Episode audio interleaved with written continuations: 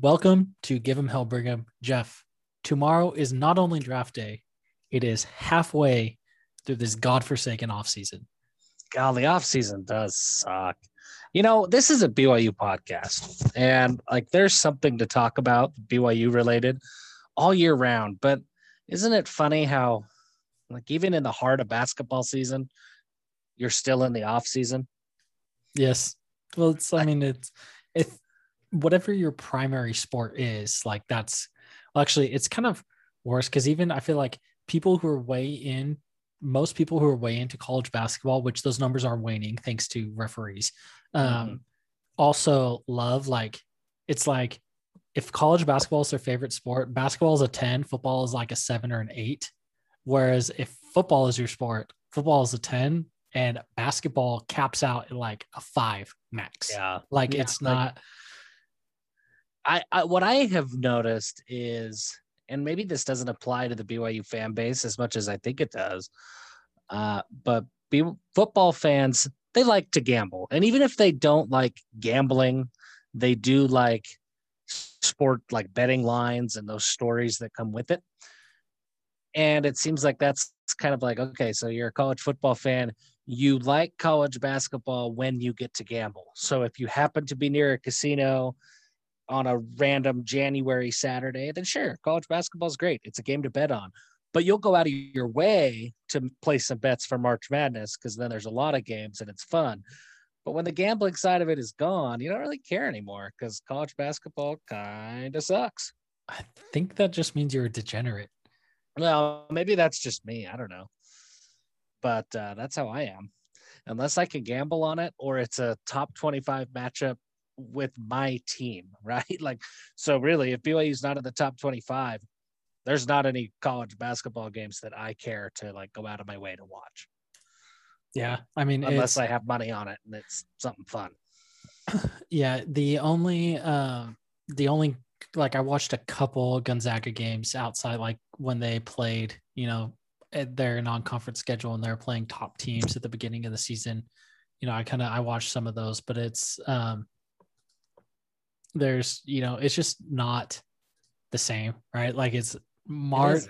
It, it's just uh, like I could watch any football, random football. I mean, the, I at one point in time was a Conference USA season ticket holder. That is a testament to my ability to watch ridiculously random football games, right? Like it's you give me some, you know, Sun Belt, Louisiana Monroe versus Georgia Southern on a Wednesday afternoon at 4:20, 7 p.m. kickoff. Like I'm all about that. I will rearrange my day to watch it because that is the only game on that day. Right. But the basketball, nah, not happening. No, it just isn't there. And I don't know why, but it's kind of that way with the NBA for me now. Like uh, tonight, I could have watched the Jazz play. I'm a big Jazz fan. Or I could have done what I did and watched draft day and learn why Sonny Weaver Jr. still loves Vontae Mack, no matter Vontae Mack, no matter what, and why Bo Callahan is a liar and he sucks. And the Seattle Seahawks are gonna wish that they didn't take him at six. The you know, I haven't watched that movie in a long time. Is that oh, who's Oh, man, the who's it. the main dude on that movie? Kevin? Costner. That's right, Kevin Costner. Yeah, I, I watch it every draft day, Eve. Oh, I love the NFL draft. It's one of my favorite things. Like whether there's a BYU tie or not, the NFL draft is one of my favorite things.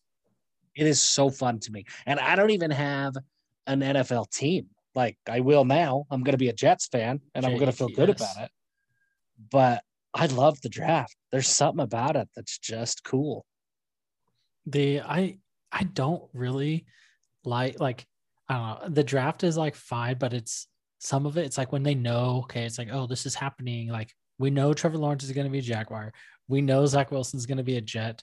But then it's like they set like, oh, you have 15 minutes to make your pick in the first round. And then it's like, okay, you're going to talk about them forever. Mhm. And then like we know it's they're going to stretch out to take the full 15 minutes and there's not like a they're on the clock boom done even though everybody knows like right it's yeah, um it's dumb.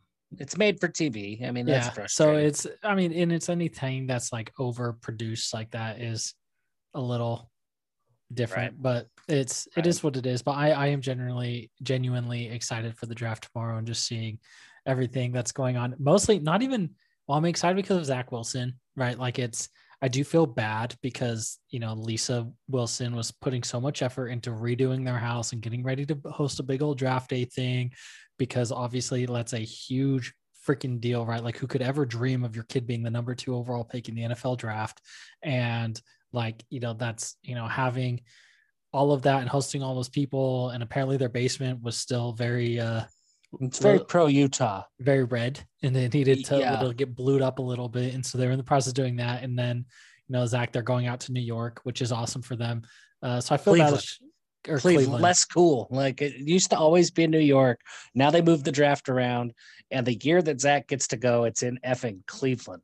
I mean, maybe Zach can hang out with Baker Mayfield. That'd be kind of cool. You know, that would be kind of cool. But the so well, let me tell you, let me tell you who Zach's not hanging out with is Jeff Grimes, and like maybe that's normal.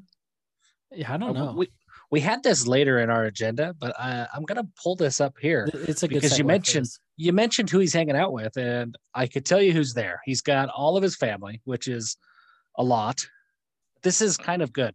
Um, Isaac Wilson. I had to go through all of the Wilson brothers. Isaac Wilson is the soon to be sophomore quarterback at Corner Canyon High School that people are starting to talk about now. He's there. I mean, obviously, Zach's brother and Zach's entire family is there, but so is Kalani and Aaron Roderick and Fesi Sitake. They were also invited to go hang out with the Wilsons at their pre draft party and then the draft party uh, tomorrow night. So that's kind of like free recruiting. Like yeah. I, I don't know what more you know Kalani and Co have to do to convince the the Wilsons that hey they can help their kid succeed at the quarterback position at Provo. Like if Zach isn't proof of hey come to BYU and you can do anything, right. I don't know what is. But you know they're building an early relationship now, so that's cool. But Jeff Grimes is not there. I, I do think and that- I don't I don't know if that's normal or not. Like I know he's not a BYU coach anymore, right? But like he has no ties to Baylor. Like there's no one in Baylor's draft class this year that he's like, oh, I need to go support this kid because I coached right? him up. None of that. And Jeff Grimes now, it, it is. It was Aaron Roderick. It was a lot of Fesi, and it was mostly Kalani who ended up getting Zach to BYU, right? Like post Ty Detmer, post Zadok Dinkelman, all that nonsense it was Kalani, Fesi, and Arod who, who were the biggest influencers in bringing Zach to BYU.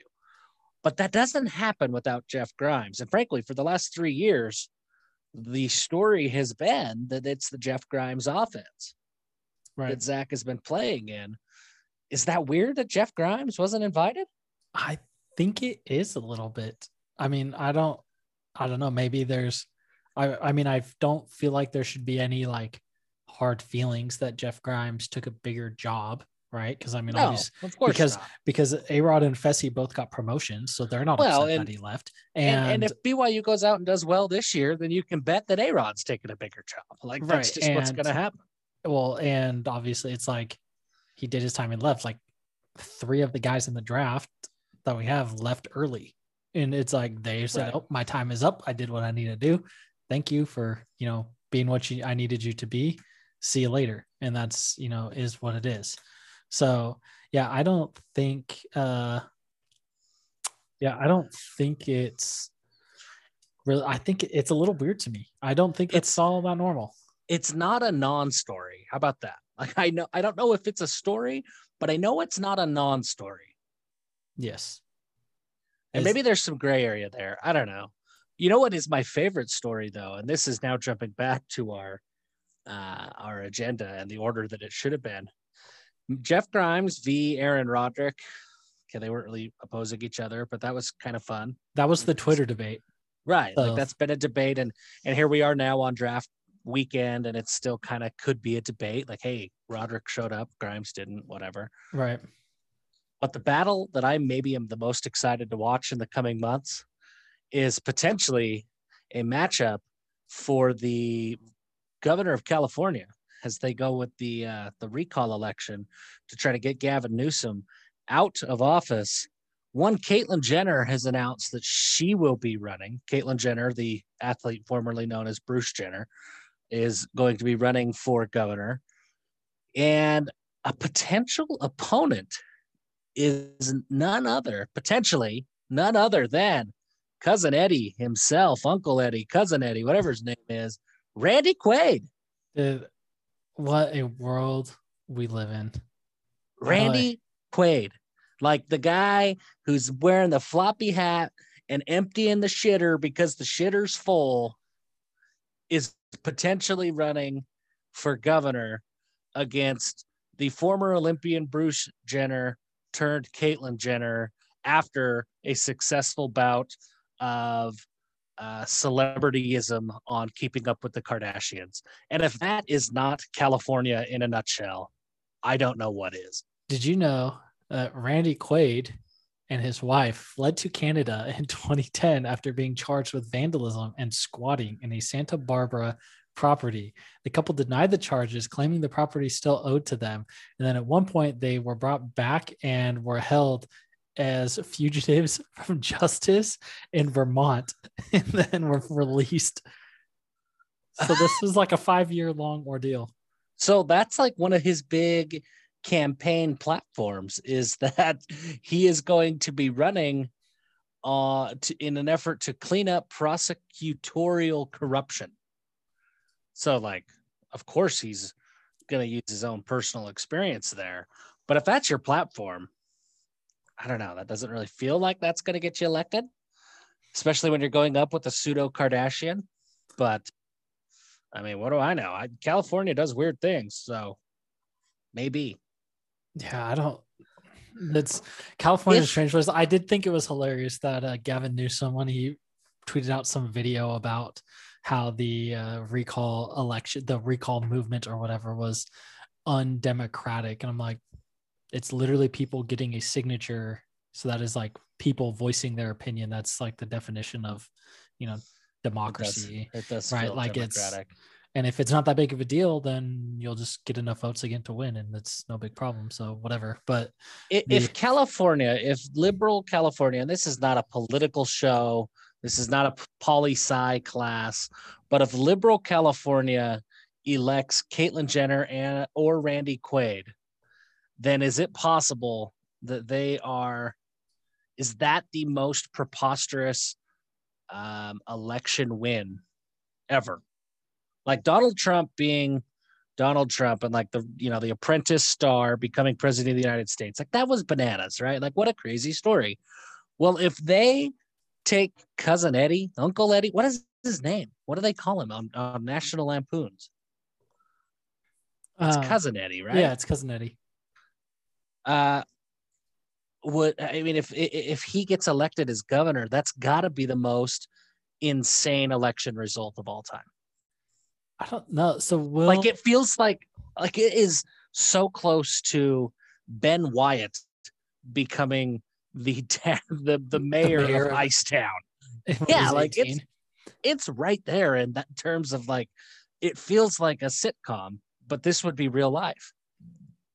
Yeah, I don't know. Well, I'd be interesting to see like what Caitlyn Jenner's platform is because I feel like she's a pretty uh like pretty imagine, right-leaning Republican.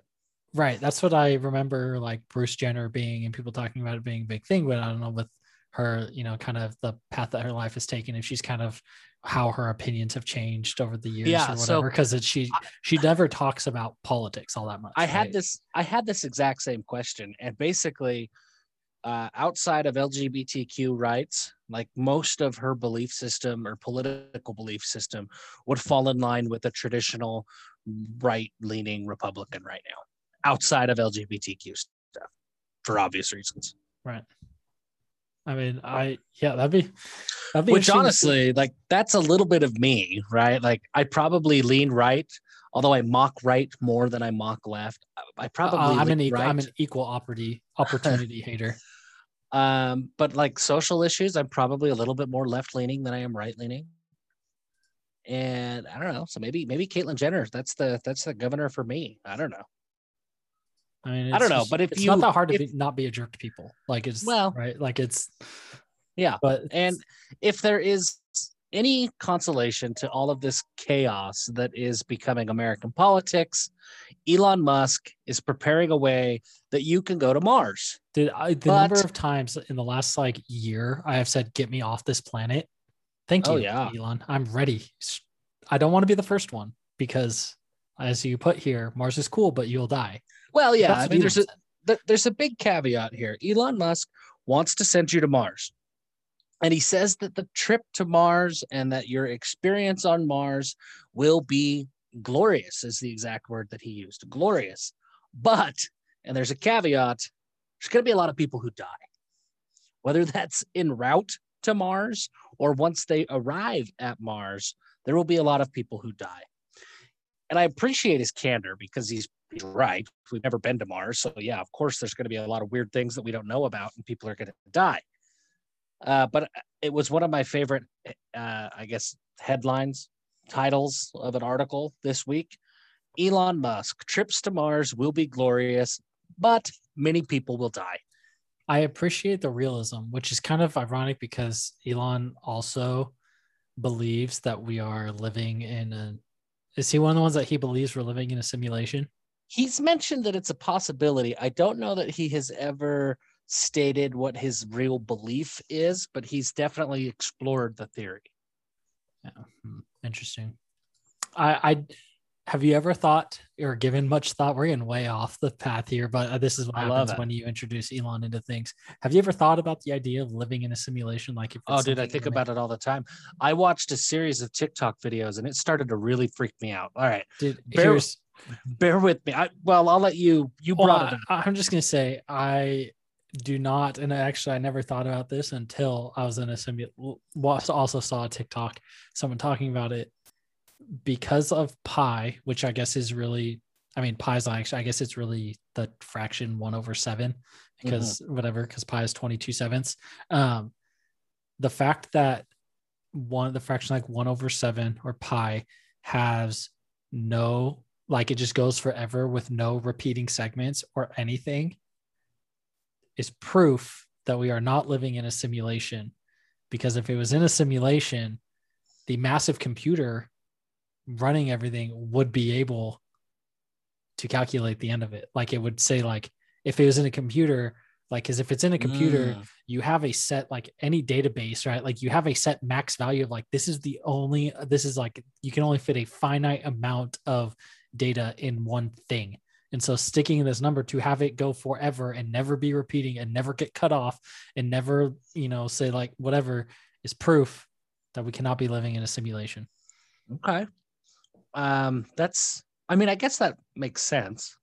Here is my what my TikTok was. That actually doesn't make a lot of sense. I'm sitting it's here uh, working through that in my head. as of I just googled and uh, there was the last thing they have now calculated pi out to 31.4 trillion digits.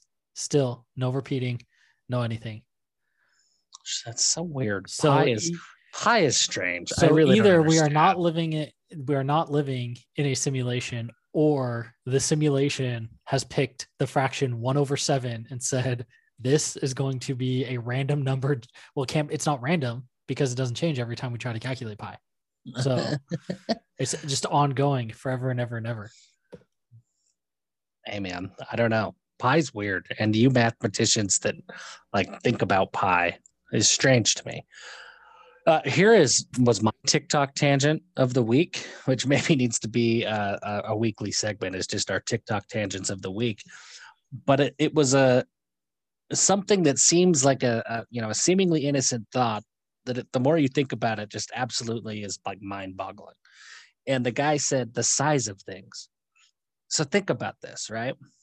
Think about if I told you to find an ant, if the entire world was uninhabited, there is no living creature, and I place one ant somewhere on the world, and then I come to you and I say, hey, here's Earth, go find that ant. You're never going to find that ant, right? Like, right ever. You will never find that ant. Well, when you start looking at size relative to the other things that science says that we know, right? Like the earth compared to the sun. The sun is enormous. right? Right. Like the sun is, is way, way bigger than the earth. Well, now that ant is tiny, tiny, tiny.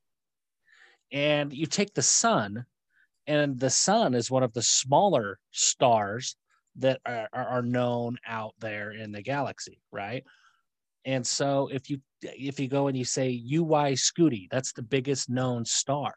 It's like what is it? I'm, I'm googling it now. It's 1700 times larger than the sun, right? So you're getting now you're almost to the point that it's like here I'm going to place Earth on UY Scuti, and you go and find Earth, and you're almost to the same of like, well, Earth is going to be impossible to find, and that star that is 1700 times bigger than the sun. It's going to be like finding an ant on the Earth. It's crazy. And so then this guy, he starts to take it back to the Big Bang Theory. And he starts to like look at all the different galaxies and how we know there are multiple galaxies, or at least they say, right? There's multiple galaxies. Keep the religious side. I, I could see your brain working because we all kind of know the religious side here. Take that away for a minute. And you have all these galaxies that are around you, right?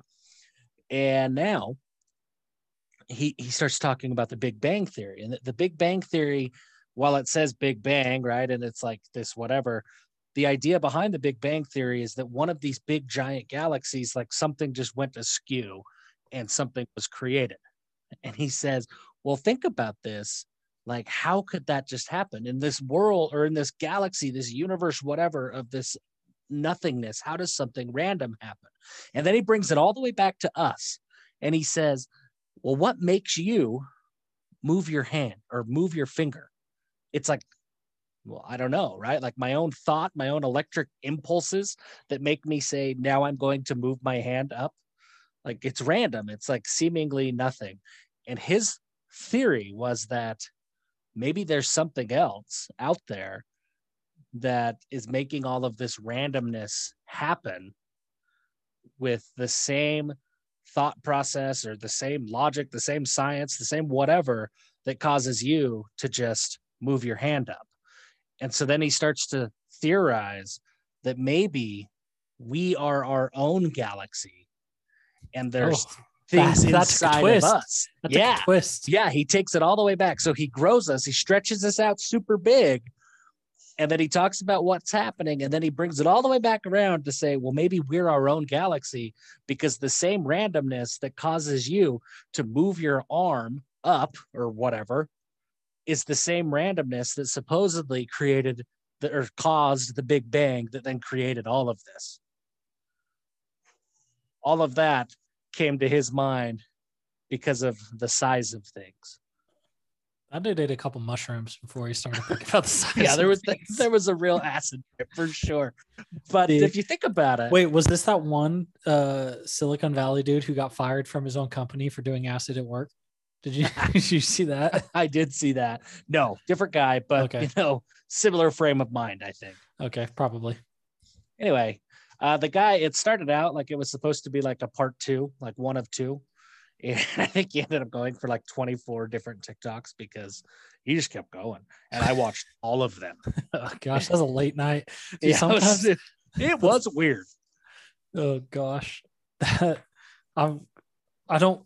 I will take your word for it because I don't want to get sucked in. Now that I know there's 24, I'm not going down that path. If it was one or two, maybe a three. Dude, if I send it to you, you'll watch all 24. I don't I, I know you. Uh, I You'll watch one of them and you'll you'll have to get to all 24. gosh damn it you're right um but anyway it is as we now circle back around to the very beginning of this great show of ours it is draft week the draft is tomorrow zach wilson is going to be a jet there is that ha- everyone has known that for months we have come around not only have we come around to the idea like if you told me six months ago oh zach wilson's going to be a jet which pause I just want to point out we were the first people to be talking about Zach Wilson leaving early and being a first round potential first round draft pick. And that was in our Louisiana Tech post game show three games into the season last year. So We did. I'm gonna pat us on the back for that because And I remember the conversation that it was like, okay, like if he's QB five, then it's going to be a tough decision. But if he can get up into like QB two, QB three, and we started comparing him to Trey Lance and all these guys,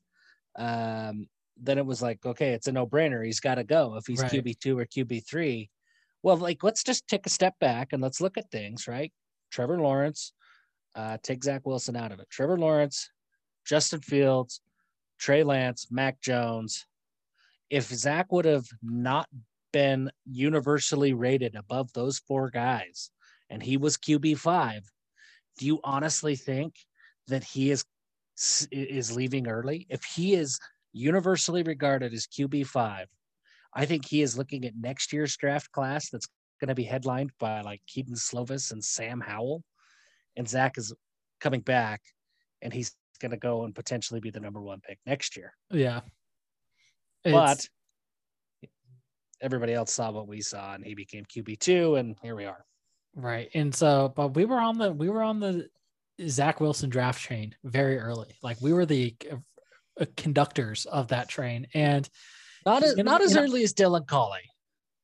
Oh yeah, I mean yeah, Dylan, Zach. Yeah, well, Dylan Collie after the Potato Bowl in 2018 was like said he's gonna be right BYU great. So that I mean, he didn't say when though. He didn't say okay, after his junior okay. season. He just said he would go down as a BYU great, and so yeah, it is there. Um, but I've come around like I mean, I was like, oh, the Jets are horrible. Like it sucks so bad, and then they hired Saleh, and it's like okay, new new coordinators, new GM. Then you look at them and you're like, okay, they've stockpiled a metric butt ton of picks in it's this draft. term. Um, I mean, a buttload is an actual amount. So yeah, we can. No, that is that's the technical term, a metric butt ton.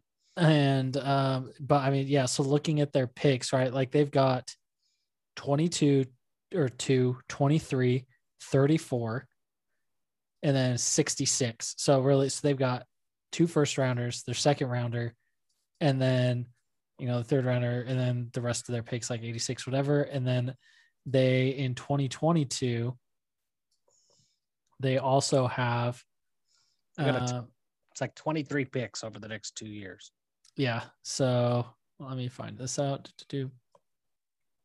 Um, they've got their first rounder. They've got another first rounder from the Seahawks a second round and then like second, third, and a couple extra ones. And then they also added um do, do, do, oh here we go. Oh yeah, they've got 12 next year. So they got another second and a fourth from trading Sam Darnold. So next year they have two first rounders and two second rounders. This year they have two first rounders and a second rounder. So they've got seven first and second round picks this year and next year. And if so I now, remember right, they have a bunch of cap space too. Yeah. Like they so, did not go nuts and signing free agents this year. Right. So the Jets, like I'm now turning the corner to where it's like Baker Mayfield took the Browns to the playoffs because they were able to add a couple linemen. You know, they went, they got um, Nick Chubb, like got, you know, they, they can do some things. And then they had the cap space to go out and sign OBJ. And now I'm kind of like, are the Jets what the Browns were four years ago? And yeah, I mean, I, I could see it.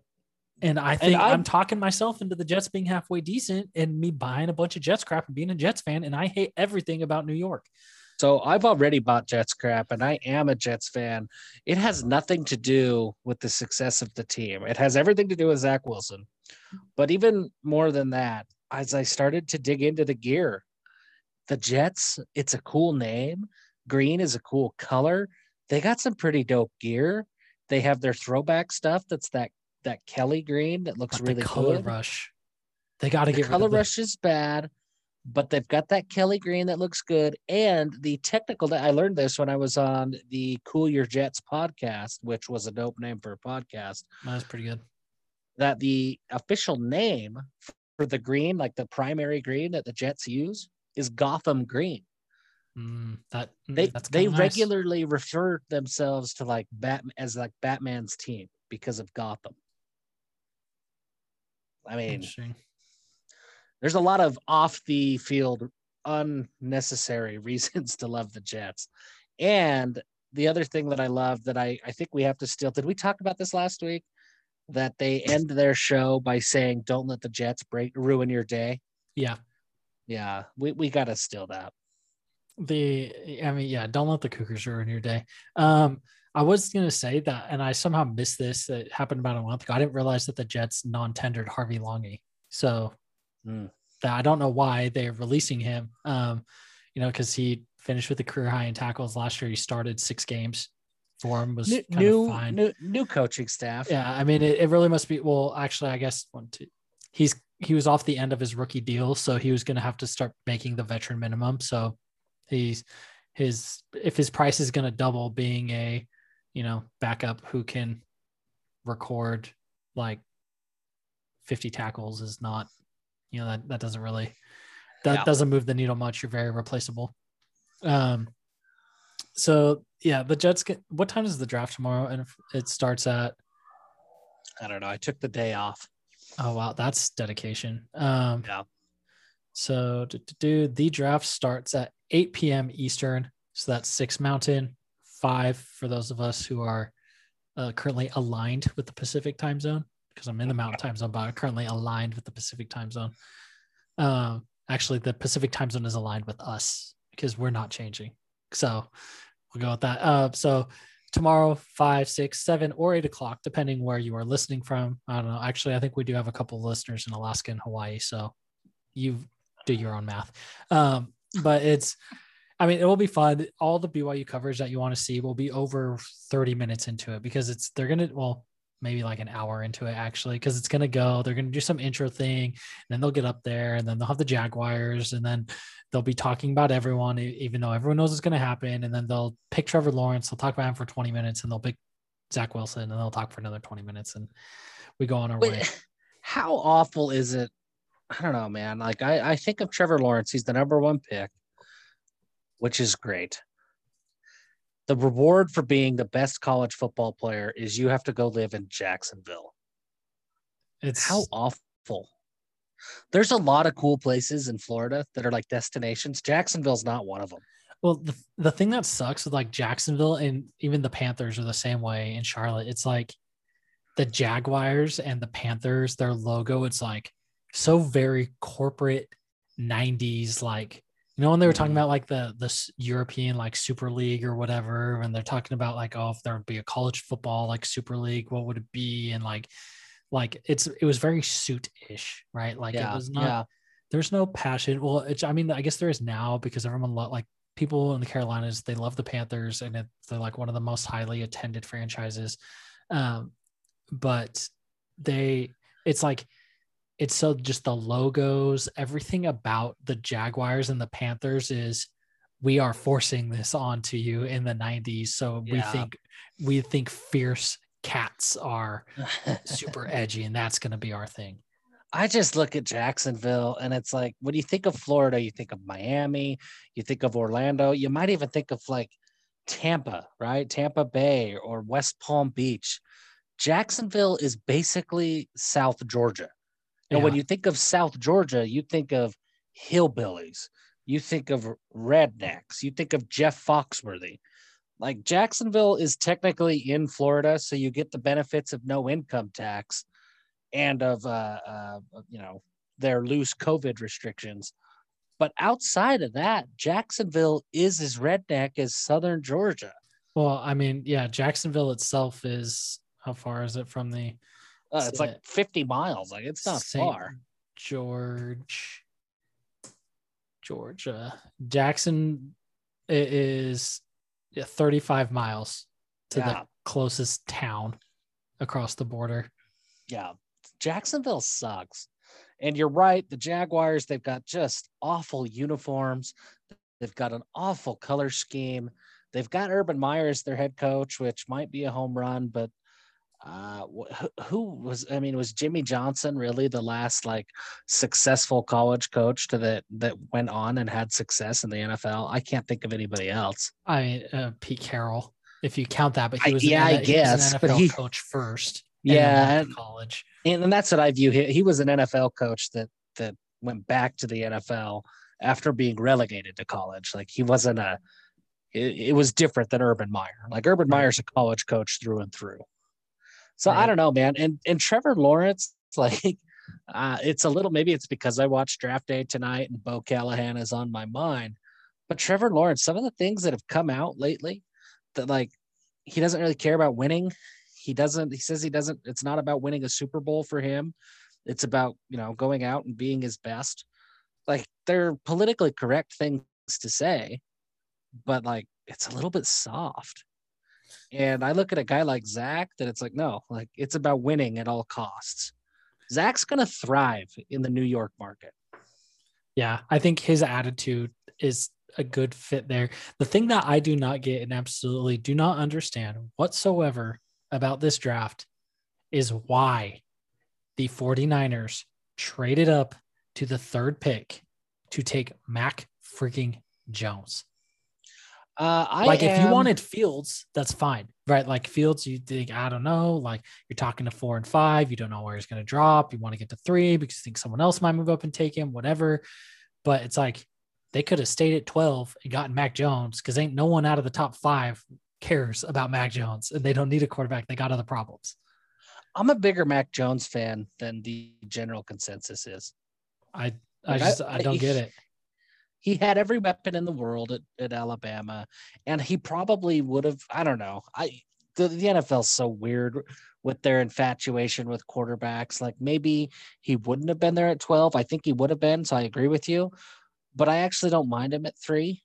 Like I, I kind of like Mac Jones. Like the dude was just a gamer. Like he goes out and when you watch him throw to, you know, DeVonta Smith and to Jalen Waddle and to these soon to be top end of the first round wide receivers, they're not making like crazy highlight reel catches to make up for Mac Jones's deficiencies. Like he's he's putting the ball where it needs to be. He looked worlds better than Tua Tagovailoa did in that same Alabama offense two years ago. And and Tua went what like six seven to the Dolphins. Yeah, and Tua it's now seeming like is going to be a bust. Like people are not high on Tua after how he right. played last year. Right. So I look at Mac like from what we hear, you know, he's uber smart. Uh, and I think you kind of have to be pretty smart and quick to process that Steve Sarkisian offense. So I kind of like Mac Jones, but I the the thought process and the logic that led San Francisco to go from 12 to 3 in an effort to get Mac Jones is a little bit surprising. I'm with you on that because it sure feels like Mac Jones probably would have been there at 12. And if not 12, maybe nine. You know, maybe you make a trade with the Broncos or something and you have to give right. up less. Yeah, yeah it's just I'm, they I'm gave up so much. But uh, I mean, this is also apparently coming out tonight says what I've been told. This is from uh, Dale Arnold, um, who is a Boston reporter. Um, he covers the Bruins. And so he's a hockey guy, but he's in Boston. He says, What I've been told by a reliable source, the Patriots are working on a new contract for Jimmy Garoppolo that would lead to a deal with the 49ers. The same source also told me that Tom Brady had signed with the Buccaneers. Doesn't mean it will get done, but they are reportedly working on it. So if they somehow sign him, I mean, maybe, I don't know, maybe the 49ers, like, I guess they're going to send Garoppolo there, maybe get another couple picks if they can somehow move back a little bit. Because if if they want, I just don't see like between like Trey Lance or Mac Jones. To me, it's like those are the same. I don't see really the big hype in either one of them. It's just kind of like they're both there. I don't think either of them are going to be a slam dunk. I don't think either of them are going to be a bust. Like they are like both of them are Rex Grossman Right. See, like I look just, at Mac Jones. It's like they're I, like a first round draft pick, but it's nothing like, oh yes, like they're gonna be the franchise. Like to me, neither of them have the potential, like a Lawrence Fields or Wilson, to be like franchise QB, like completely take out, like change the face and be the face of your team for the next decade. Neither of them have I, it. They're just like they're there to me. I, I look at Mac Jones and I think Ryan Tannehill. And Tannehill's great for the Titans. Like Tannehill kind of sucked when he was with uh, the Dolphins, but he was great for. He's absolutely great for the Titans. And I okay. think Mac Jones is there. But I will give right. you that. I will give Mac you that. Jones, but I think it's going to be Dolphins Tannehill and take him a decade to figure out. That could be. Yeah, that could be it. I wonder your your your tweet that you just read about the Patriots and Garoppolo. Um, from what I've seen, and I, again, we're not NFL insiders. Like we're just read stuff the same way everybody else does.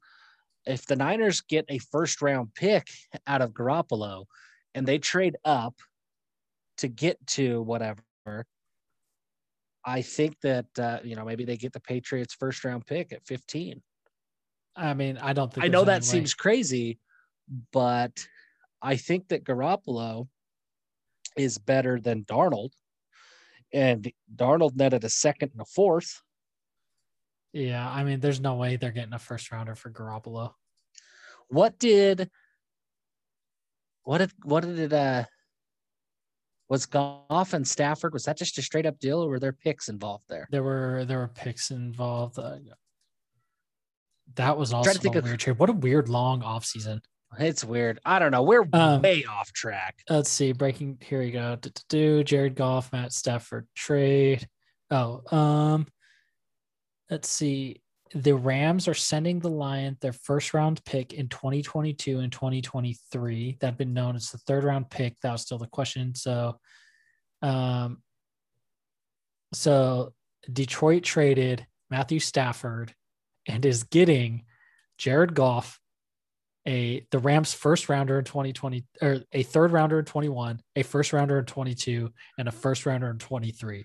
That's a okay. hell of a trade for Detroit. Right. So so here's so here's where you're at, right? Like if you're John Lynch of the 49ers, Jimmy G is not Matthew Stafford. Like nobody's going to pretend that he is, right? But Jimmy G uh, he's like 24 and 8 as a starter. And he did take the 49ers to a Super Bowl that they lost, but that they arguably should have won against the Chiefs a couple of years ago. Maybe you squeeze one pick out of like, hey, I just want one one, and we'll give you Garoppolo right now. I mean, they may need to say like, we'll give you Garoppolo in a third or something like yeah, that. Yeah, something weird. I right? mean, they they can flip something out of. I mean, yeah, they can flip what some of the other. I mean, I don't know how much they have to work with since they. I don't know either. This isn't an NFL breakdown show, but it's the NFL draft, folks. So just get used to it because that's what everybody's going to be talking about over the next few days.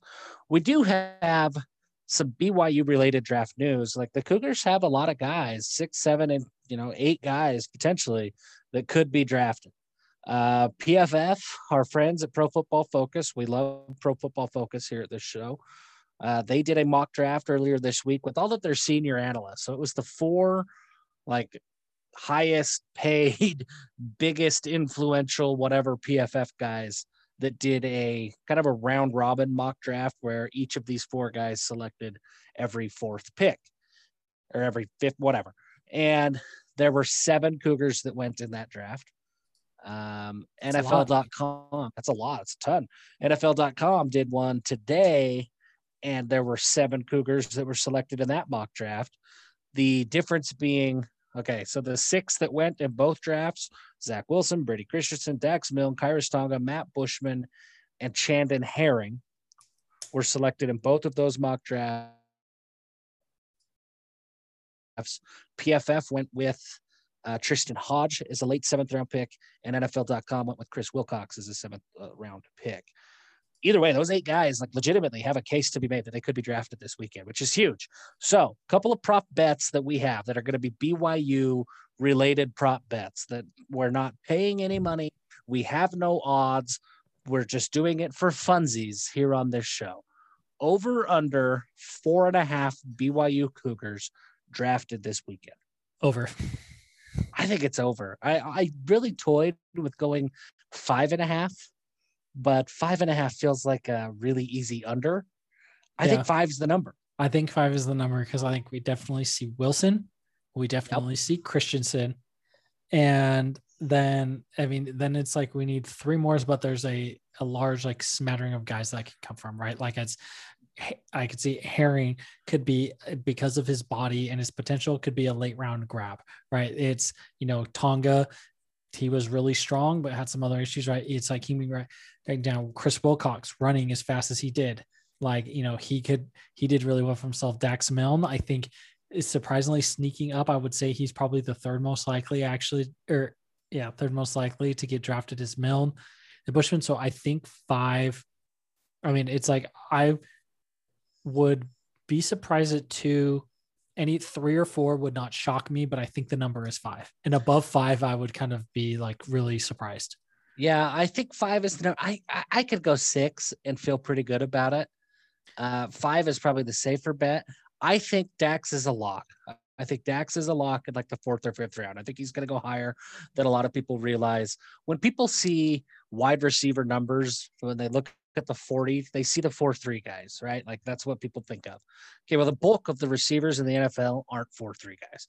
The bulk of receivers in the NFL are 4 5, 4 6 guys. They're not all Tyreek Hill out there running four twos, right? Like they're they're mostly possession receivers. I look at Dax Milne as a guy who is going to fill out a wide receiver room. Like he is going to be wide receiver four on a team and he's going to have success. He's going to stick.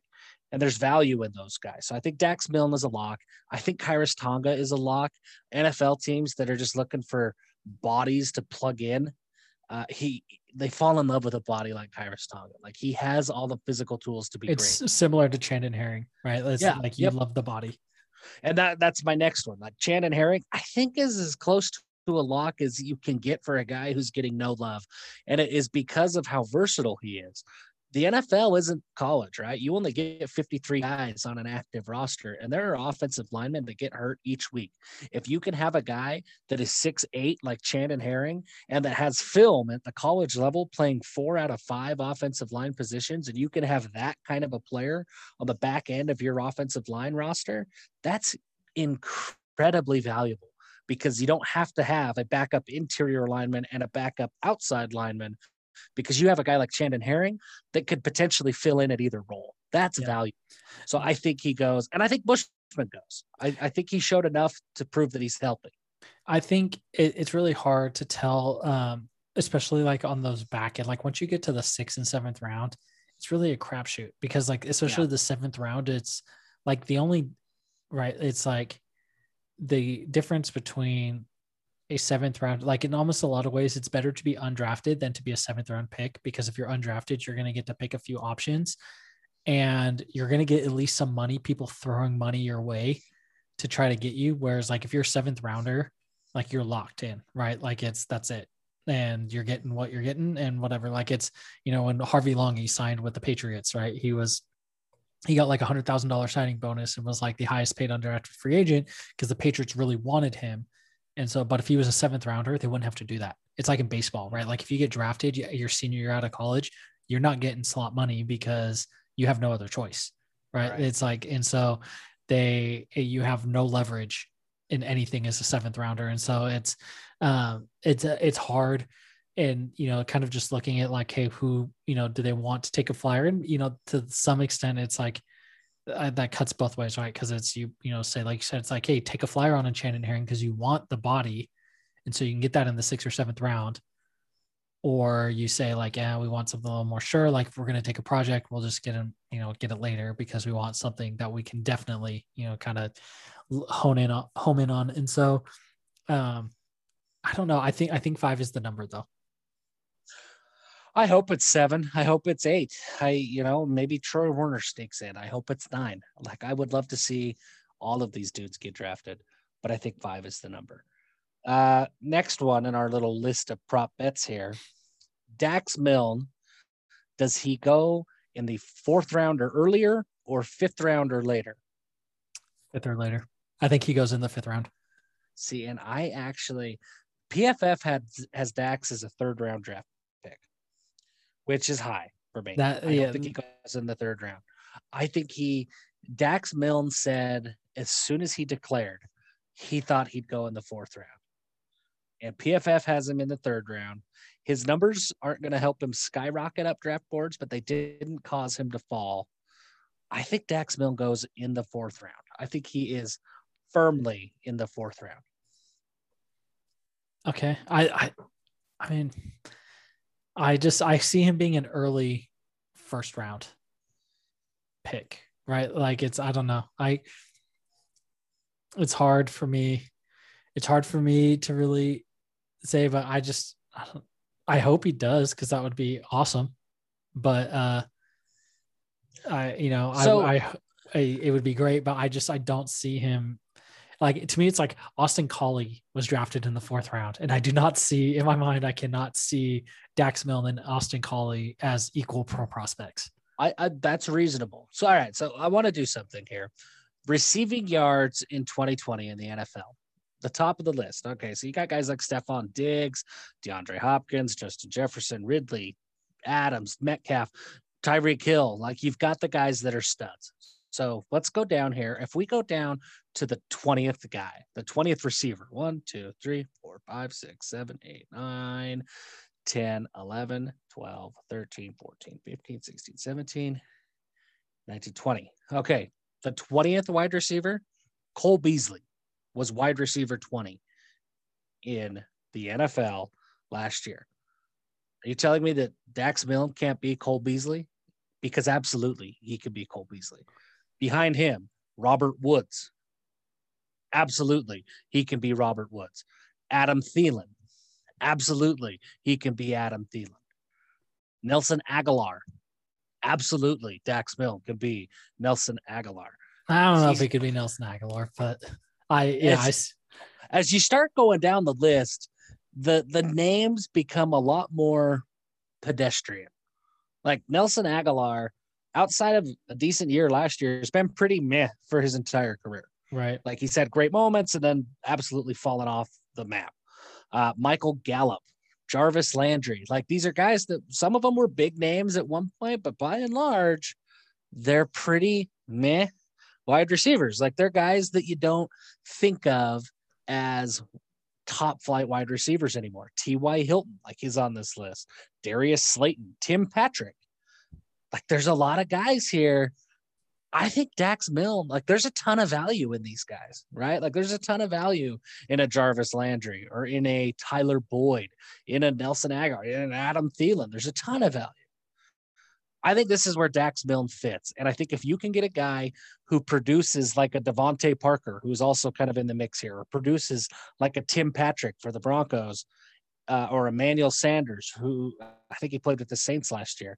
If you can get a guy that produces like that and you can get him on a rookie contract in the fourth round, that the NFL, I think, really likes that. So, I, yeah, I think Dax Milne goes in the fourth round. Yeah, I mean, you're talking me into it, but um, so the actually going back um, just as i've been kind of sitting here and had a couple conversations with some people i think that back to our quarterback conversation i think trey lance is going to go to the 49ers and they're going to take trey lance over mac jones that was my pick and i did a uh, with with a buddy of mine because i learned this week that Mel Kiper. Jr. This is what I've been. I, I, was told this by a hashtag source. Oh, uh, so okay. We're bringing hashtag Mel, sources to this. Mel Kiper Jr. went six out of thirty-two last year on his first round mock draft. You mean well of like actual nailing picks, right? Like it's of of yeah, not even like, to the team, just pick number, like overall pick number. Oh, he right. got six right. Oh yeah, because it's very hard. Because like it's I wonder if you went and looked at just like how many first rounders, like shuffle them up as like how many out of 32, just period, whether the it's like you Oh yeah, yeah, yeah. No, no, okay. no, no, no. Okay. Yeah, I was gonna say if I'm yeah, six honestly that's kind of impressive like picking exact numbers and not like up one or down one because teams trade or whatever it's like oh yeah once there's a couple tough. trades everything is thrown off but for funsies i'm into that word this week for funsies, I just did my own mock draft with just a friend of mine, and uh, I want to see if I can get six. Like obviously, I have the benefit of of Mel Kiper's work, and he, he doesn't. Right, like he has to do the work. I have the benefit of you know Todd McShay, who Todd McShay, I am convinced, does not watch film outside of the first round. No, because like he I don't has think he watches film. I don't think he watches film outside the first ten picks. Todd McShay has Brady Christensen as his number 238 prospect. Like that, that's a, you. You have not watched film. Todd McShay. Did you know how Todd McShay got his come up? I assume he's related to somebody. No, Todd McShay was once on Boston radio at a night radio show with one Dave Portnoy in the early days of Barstool the paper. What? That's where Wild. McShay came from. That is where Todd. But he's like so uptight and annoying. He's like the opposite. Yeah, I don't. I don't know how it happened. But uh, McShay sold out, went to ESPN, and now works for the mothership. And Dave Portnoy is Dave Portnoy, who we all know today.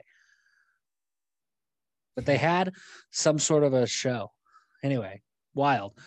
Um, McShay was seven out of 32 last year. Uh, what's his name? Daniel Jeremiah from the NFL Network was nine out of 32 last year. And I feel like, I, don't know, like, I don't know what the barometer is here, but I feel like if you are investing as much time and energy into the first round of the NFL draft, you should get more than six. I think you should get like it's hard. I get it because teams do trade up. You're right. And every time you miss one pick, you're automatically off on two, right? But if your Mel Kiper teams are talking to you, right? Like but you know, people, you got to know right. what people. It's like you're not just like all everybody else. We're just looking at straight like needs. Like okay, they need this. They need this. This is what yeah. whatever. These and guys, Mel Kiper Jr., like these like big time NFL draft dudes. I, I think there's a legitimate case that they have more information and data available to them about who's going to do what in the draft than the NFL teams themselves do. Because the NFL teams, like the, the 49ers, know exactly what the 49ers want to do, but they don't have any idea what the Washington football team wants to do. They're guessing just like everybody else. But Mel Kiper Jr. and these big time NFL draft pundits, they have, I think, a, a lot of information about every team. So I think that six out of 32, I thought that was kind of like it's impressive for just any random Joe. But I feel like for Mel Kiper Jr., that's incredibly disappointing. So I did my own. I, I want to see if I get better than six. And I had, God, I went back and forth. I end up having Trey Lance. I, I pulled it up. I have Mac Jones third because I was too scared to be bold and go with Trey Lance. But I do think Trey Lance fits better in San Francisco. But if the Niners are going to trade Garoppolo, I don't see them taking Trey Lance because Trey Lance needs some time. The dude has only played, or he has only thrown 319 total passes since high school. Yeah, I mean, I don't. Does Shanahan need time? Does he care about time though? Does That's Lynch care point. about time? I don't know. I mean, it's That's if Shanahan point. is the the genius wizard, right? Then it doesn't really matter. Um, That's true. But that you know, I don't know that I I could probably you could you'll probably beat six. I can I don't think I could beat six just because I haven't paid attention. Like you know, like I haven't paid attention to like what do the Ravens need and pick seventeen, right? Like I haven't read into the Ravens. I don't care about the Ravens, and yeah, so I really only know as far as my fantasy football team is concerned. Right. Um. So we have one more, our last uh prop bet here. How high will Brady Christensen go? Over or under 75th pick? Under, in that he will be gone before 75. Yes. I, I got Brady as a second round. Guy. I think he's a late second round, like maybe. So 75 would be basically smack dab of the third round. And the, I think he, I think at worst, he probably I would not be surprised if he goes like if the Jets pick him with their second round pick at 66. Right. Like yeah, it's, I, it's he's gonna go in that like he's gonna go in the 60 to 70 range. That's where I I guess the I guess that'd be their third round pick at 66. Like their second round pick would be like I think he's gonna go in like the 60 to 70 range, which would be tail end of the second round, front yeah. half of the front half of the first. Of the third, yeah. That's that that's where I've got him. I, I think that a team, I think NFL teams are smarter than these NFL draft guys that are still calling Brady Christensen unathletic. I think that people who actually get paid to do this for a living and their jobs depend on them being good at it, not just being entertaining, they know that that is just categorically false. And that Brady Christensen is not only is he athletic, he's pretty elite when it comes to athleticism. Yeah. The only thing that might see him drop is you kind of get like a, a game of chicken coming down, right? Like it's a kind of a staring contest of mm-hmm. nobody's talking about Brady Christensen. Do can we get it? Like we've got a compensation pick in the third round, ten picks from now. Do you, can we? Do you think we can let? Can we get this other guy now who we don't think will be there by then, and will Brady Christensen still be there? Like it's it's he's the mind games pick mm-hmm. of what are you hearing? Who's you know what's going on? Whatever. Um, and so, yeah, but I definitely, I think we're both in agreement with that one. The under Brady Christensen will go before pick number 75. Yeah, I um, agree. And I will even, you know, I'll I'll bump that up to 75 and a half. So if he goes at 75, you know, we'll still Mm, get yeah, honestly okay. 75 and a half. Um, but other football news, uh, Tom Holmoe released a video today and there's a new locker room renovation. Um, so this is something, and he explained it. This is something I've noticed that he did with the announcement on the scoreboard, new scoreboard, and then he announced it with this, which the um, and the locker room. I mean, the scoreboard and the locker room; those are not the only things that are in the works. Um, from what we have been told uh, from talking to different people, that there's kind of a like a master plan. I don't know if it'll be presented as a master plan, which some schools do, but I think it'll just be kind of a trickling out of like over the next year to two years, we're going to see a lot of renovations at a lot of different, um, a lot of different facilities just because things are due for a refresh. But Tom. Mm-hmm. Holmoe was very quick to explain and point out that it, this was not like from the all in, like the all in budget for shortfall. We need you to give us all this money was not just dumped into, oh, we're going to do a locker room, drop 10 million of it on a locker room renovation, right? Like that was the locker room renovation was put in to like when they built the SAB, they created an endowment. And when, and so the money from this, you know, is an, the money from the endowment and all, a lot of those original donors um, is what provides the money now to well, the upkeep of the building and then also the renovation when the time is due. And that is how every building on campus is handled. I don't know, like people know is that. that So normal across college football or is that unique to BYU?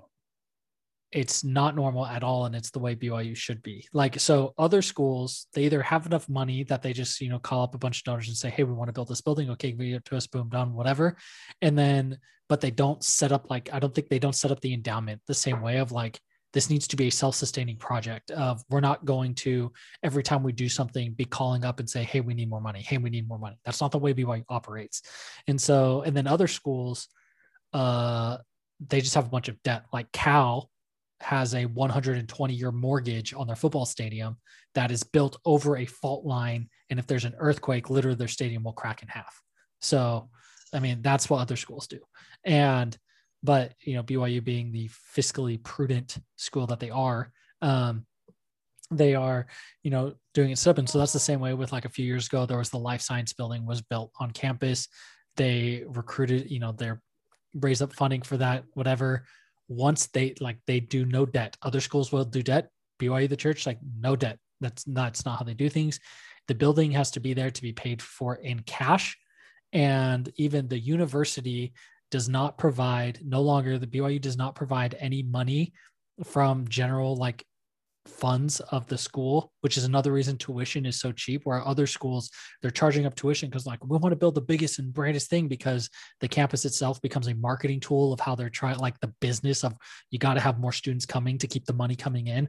Um, where byu the school like tuition doesn't pay for buildings. The way it's done at byu is they get donors and donors have to donate enough money to build the new building and then fund the maintenance in an endowment. So there's money set aside and it's like okay you know in the i don't know if the university has its own investment coordinator or if they just kind of lump it all in like if ensign capital kind of manages it the same way that with the rest of the church stuff whatever but they it's like earmarked of like here's the endowment fund to maintain this building. And we built the sab there's money for the sab when it needs to be renovated it will be because this endowment has returned enough to pay for that renovation and the ongoing uptake. And so that's how it is with like the life science building, when they're building the new engineering building. It's all of those things are completely privately donated, paid for in full with an endowment set up to fund the ongoing maintenance and renovations of it. And if they need to do like a complete, complete thing, then maybe there may be like another, you know,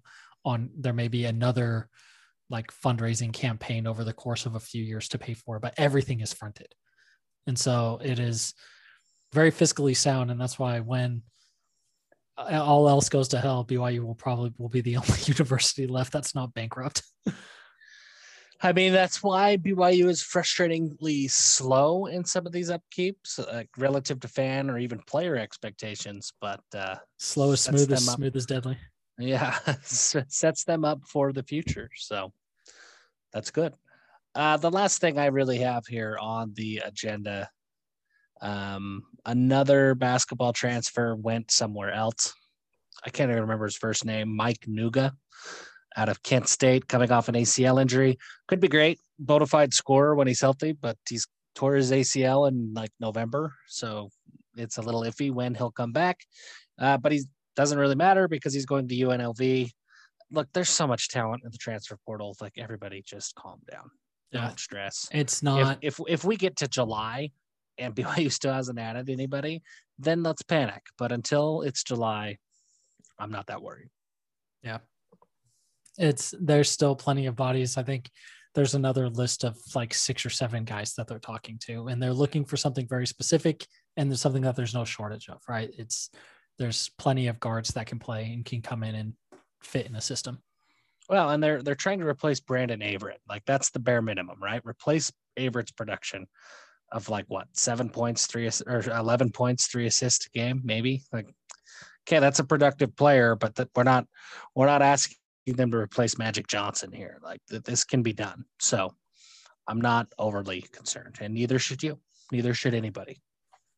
And with that, I mean, we have had a good show. We'll wrap up here. The uh, you know, again, the draft is tomorrow. If you're listening this, it is today. We've made it. We are halfway to the off season. Um, go check out giveemhellbrigham.com. We've got uh, we've got a couple Jets things for you um, all ready to go. So once uh, it is officially official, then we can uh, you know, watch after all this. Watch the Jets are going to go out and the Jets are going to pick Justin Fields or something, and then if he and if then Zach the Niners pick Trey Lance, and then Zach falls to like seven to the Broncos who trade up for him or something. if Zach isn't a Jet, I've already got my shirt in mind that it will be whatever the team colors of the team who drafts him are, and it will just say "not a Jet shirt," and that's all that it will say. There we go. And we will have that ready. We will have the editor open and yeah. with each pick, just like if the Jets has like, Change that color okay, scheme. get it ready. Okay, Yep. nope, do it again. We got 10 minutes to get this ready. Boom.